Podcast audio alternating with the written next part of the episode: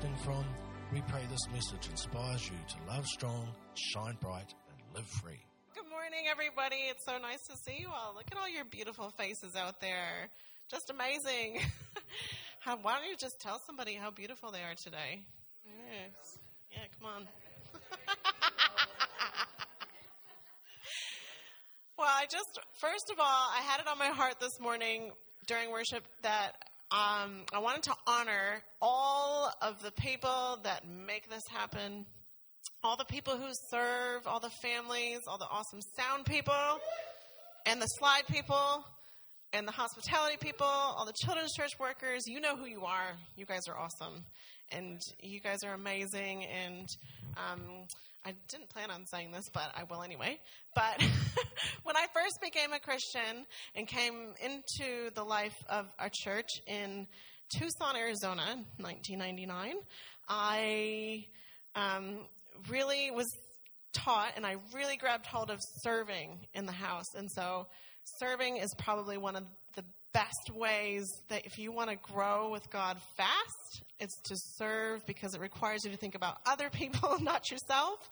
And when you're constantly thinking about somebody else, like, is it Graham? Sorry? Stephen, or Stephen. Um, he is serving God by serving these little children, and that is such a high calling. Jesus even said if you want to be great in the kingdom of God, you must be the servant of all. Jesus was the greatest servant we could ever have, and he laid down his life for us. So, to encourage you all on an outward note as we go out of the church, start serving. Really, I just encourage you to get into it. This was not my main message. Has nothing to do with what I'm talking about. So, anyway, that's a little that's a little nugget. Let's just get into it. So, I wanted to um, call this message this I know God is for me and you, really, because this is what I know. I don't know a whole lot. I am still young. so I don't know a whole lot. Some you lovely younger in the Lord, soon to be with Him, may know a lot more than this than me. But I know that God God is for me because of just the experiences I've had with Him. But I wanted to read from you from Psalm 56. This is a, um, a scripture I just, just recently discovered. Again, I've read it a few times, but I just love it. I just want to um, start reading. It says, Be gracious to me, God, for man tramples on me. He fights and oppresses me all day long. My adversaries, which means enemies, trample me all day, for many arrogantly fight against me. Now, as a backstory, this is David. David and Goliath, David. David, who has done lots of awesome stuff in the Bible. If you haven't read about David before, I encourage you to go do that. It's really, really good. Now, he says here in verse 3 When I am afraid, how many of you does that immediately make you feel better? This is David who fought lions, who tackled bears, who faced the giant of the Philistines, Goliath, who was like, you know, Bible scholars out there, 10 feet tall, around there, 9, 10 feet tall, that nobody else in Israel wanted to fight when he was 17 years old. I'm looking at you, kids. Come on. In a few years' time, imagine this David when I am afraid. So I just was like, what? That's crazy. Then he says, I will trust in you. So when you're afraid, he, he will trust in you. I mean, you will, he, David, will trust in God. Let's get that straight. In God, whose word I praise, in God I trust, I will not fear. What? What can man do to me? That's crazy. So, in the matter of one verse or two verses, he goes from when I'm afraid, I will trust in you. Something happens in between there. He praises God and then he trusts, and then that fear goes away, and he actually will not fear. I mean, what can man do to me? So here's the thing man is evil. I don't know if you knew that, but if you didn't know that, that's what, that's what it is. It's true. We heard from Stephen this morning that all the evils that man can do to even just little children, just that boils my blood. Man is evil. So here's what evil people want to do to, to David he lists out five things here. they twist my words all day long. All their thoughts against me are evil. They stir up strife. They lurk. I love that. That's so funny. They lurk. It's like the peeping eyes, like lurking at you. They watch my steps while they wait to take my life. He had issues. I mean, he had real issues. Like, this is like real stuff. People are actually trying to kill him. Like, this is not just all in his head. You know, we got the fear of man. We talk about that. What are people going to do to me? And he's like, actually, people are trying to kill him, like, literally. And he was actually running away from, um, he was hiding in a city called Gath, um, away from the Philistines, which was, which what the giants were, he was from, was the Philistines. So these people are trying to kill him, probably as, you know, retribution for killing their brother, Goliath. And so, carrying on in verse, uh, I always think of in that number five, that song. I wish I had the um, technology and the ability to sing this song, but you know that song? I always feel like somebody's watching me. So he had people like literally watch spies watching him all the time. thank, thank goodness we don't have that. Or maybe you do, but if you do, David can relate to you. I know a good therapist that I can. No, I'm just kidding. Um, number, in verse 8, he says, You yourself, so he's talking to God now, have recorded my wanderings. put my tears in your bottle. Are they not all in your records? I mean, what? He counts every tear? Like, I knew he counted all the hairs on her head. I mean, that's pretty crazy. But tears, I mean, tears are like, they just, sometimes they just stream all together. And you just, how would you count each teardrop? I mean, he puts them all in a bottle. And then he says to here, then my enemies will retreat on the day when I call. And here it is. This I know, God is for me. This is why David could do all those amazing things. He could look at the face of the giant. He could look at the lion who was trying to attack his sheep. He could look at the bear and kill it because he knew that God is for me. And when God is for you, nothing, nothing, and nobody can ever hurt you. They cannot hurt you. They can maybe kill your, your body, but the Bible says that they cannot kill your soul. And so when you have God on your side, you can do anything. I mean anything. You can move mountains. You can kill lions and bears and giants. So just remember that today. Now he says in here, I love this last part. He says, "What I am obligated by vows." Oh no, sorry. Am I skipping something? Oh, yeah. This I know God is for me. In God, whose word I praise. So here he goes again. Notice he didn't start with when I'm afraid. He started with in God, whose word I praise. In the Lord, whose word I praise. He says it twice. Sometimes we need to praise again because the first time we didn't catch up with that. How many times do you come to God in need and say, God, help me? Yes, I love you and then it didn't work. And then you still feel bad. You still feel down. Yeah, I do sometimes. That just happens to me sometimes. So I got to do it again. got to go back. In God, I trust. Now I will not fear. Now he doesn't say he doesn't say fear again. He says, "I will not fear. What can man do to me?" He knows God's not going to do anything to man's not going to do anything to you. And then he says, I'm obligated by vows to you, God. I will make my thank offering to you, for you delivered me from death, even in my feet from stumbling, to walk before God in the light of life. So cool. He goes from fear to trust to praise to not fearing to trust again to praise to praise to thank to walk in the light of life. That is the point of this. If you can remember anything, is God is for you. You can walk in the light of life. Now, I have a, a few testimonies I wanted to share about this. Is you know, when I became a Christian and I um, came to know Jesus, and the first thing you think about is, who am I going to marry? I know y'all thought it. You know, if you weren't if you weren't already married when you came to Jesus, you think it when you're, you're young. And then, you know, the Lord brought, brought me to New Zealand. I needed to be imported, as Jimmy says. to be made in America so he can marry me. And that's just what had, had to happen. And so I came here and we got married. It was amazing. And then the real testing came. I mean, there's a whole lot of testing in that, but the real testing came is when we wanted to have babies. And as as we heard this morning, go fruitful and be multiply. go and multiply. We wanted to multiply. Yeah, that was that was exciting to us. And so we got excited to try to start a family, and nothing happened.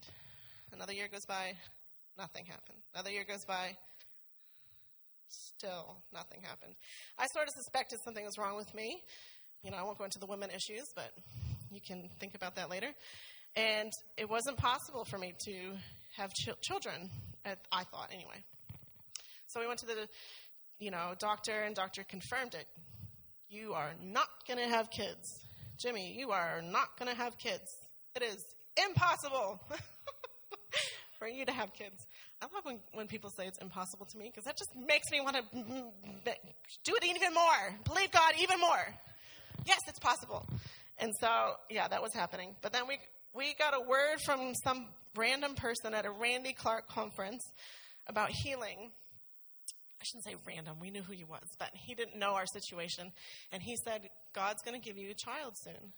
And six months goes by, still nothing happened.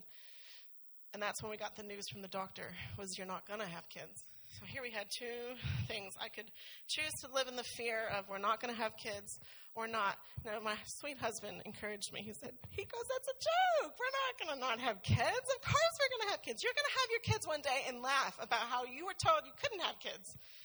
And let me just tell you, I am laughing about that because I can have kids. And I did have kids. I did have four beautiful kids. And so, well, we went away from that first uh, meeting with the doctor and we prayed and we prayed for Jimmy especially. and I went home from that meeting with the doctor. and I remember being so upset. I was so upset for him to look at me in the eye and say, You're not going to have kids. And I remember being like, I want to believe in God.